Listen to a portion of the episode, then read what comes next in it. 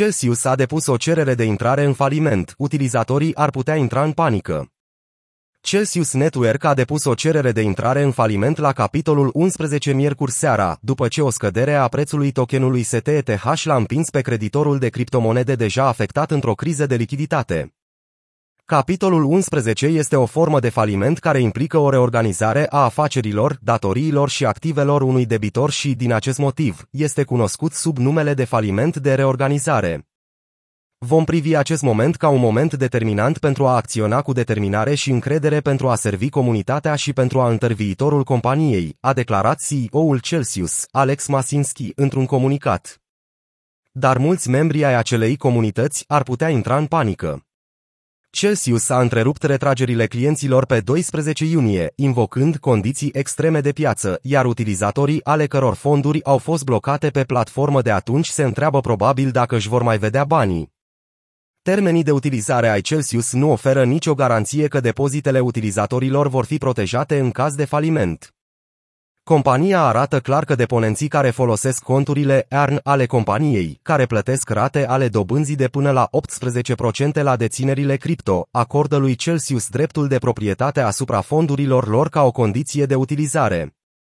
Aceasta înseamnă că în caz de faliment, activele unui client EARN pot fi recuperabile conform termenilor săi de utilizare.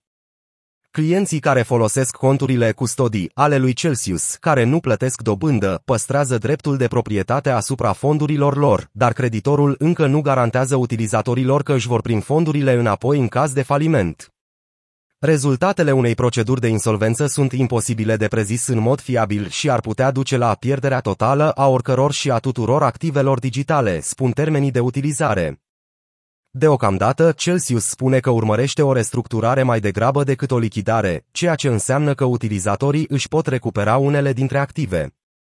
În declarația sa de faliment, creditorul a susținut că are fonduri disponibile pentru a fi distribuite creditorilor negarantați, cum ar fi clienții săi. Când moneda stabilă TerraUSD, UST și tokenul Luna aferent s-au prăbușit în mai, Celsius s-a luptat să-și retragă fondurile din protocolul Anchor Terra, care a oferit randamente de 20% la depozitele UST. Recent a suferit pierdere atunci când STETH, tokenul legat de valoarea Ethereum, a devenit în mare parte ilichid și a avut un preț mai mic decât Ether. Creditorul este doar una dintre multele companii de criptomonede care au suferit pierderi din cauza pariurilor riscante pe actualul bear market. Un alt creditor centralizat, Babel, a oprit și el retragerile. Exchange Voyager Digital a depus faliment, în timp ce fondul cripto-speculativ Drearos Capital a intrat în procedură de faliment în insulele Virgine Britanice și, ulterior, a solicitat protecție împotriva falimentului în conformitate cu capitolul 15.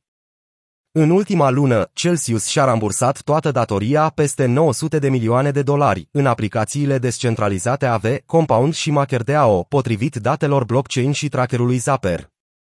Tokenul nativ al rețelei, CEL, a scăzut cu 20% în ultimele 24 de ore.